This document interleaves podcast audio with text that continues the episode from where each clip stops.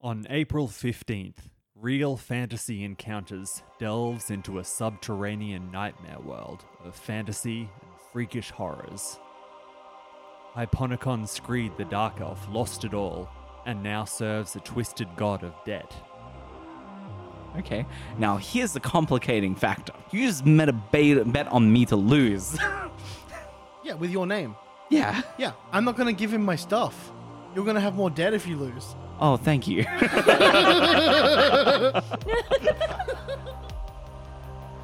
Moon's chosen light rejected High Elf society to find the true moon hidden beneath the earth.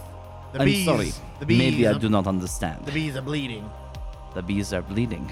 I invoked the liars. You see, the moon goddess does not tolerate the wicked words of sinners.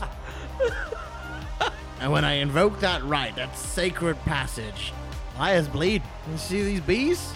They're bleeding. Uzel the Gnoll was ripped to pieces, only to be reassembled with wax by an insect swarm. Uzel has a better idea, and then you just hear this sort of like, and he's just oh, like, they're just sort of like snuffling along the tracks. You've been practicing dog noises, haven't you? you trying to call me a furry? no, I'm trying to say that you've been practicing dog noises. No one mean- said furry, Charlie.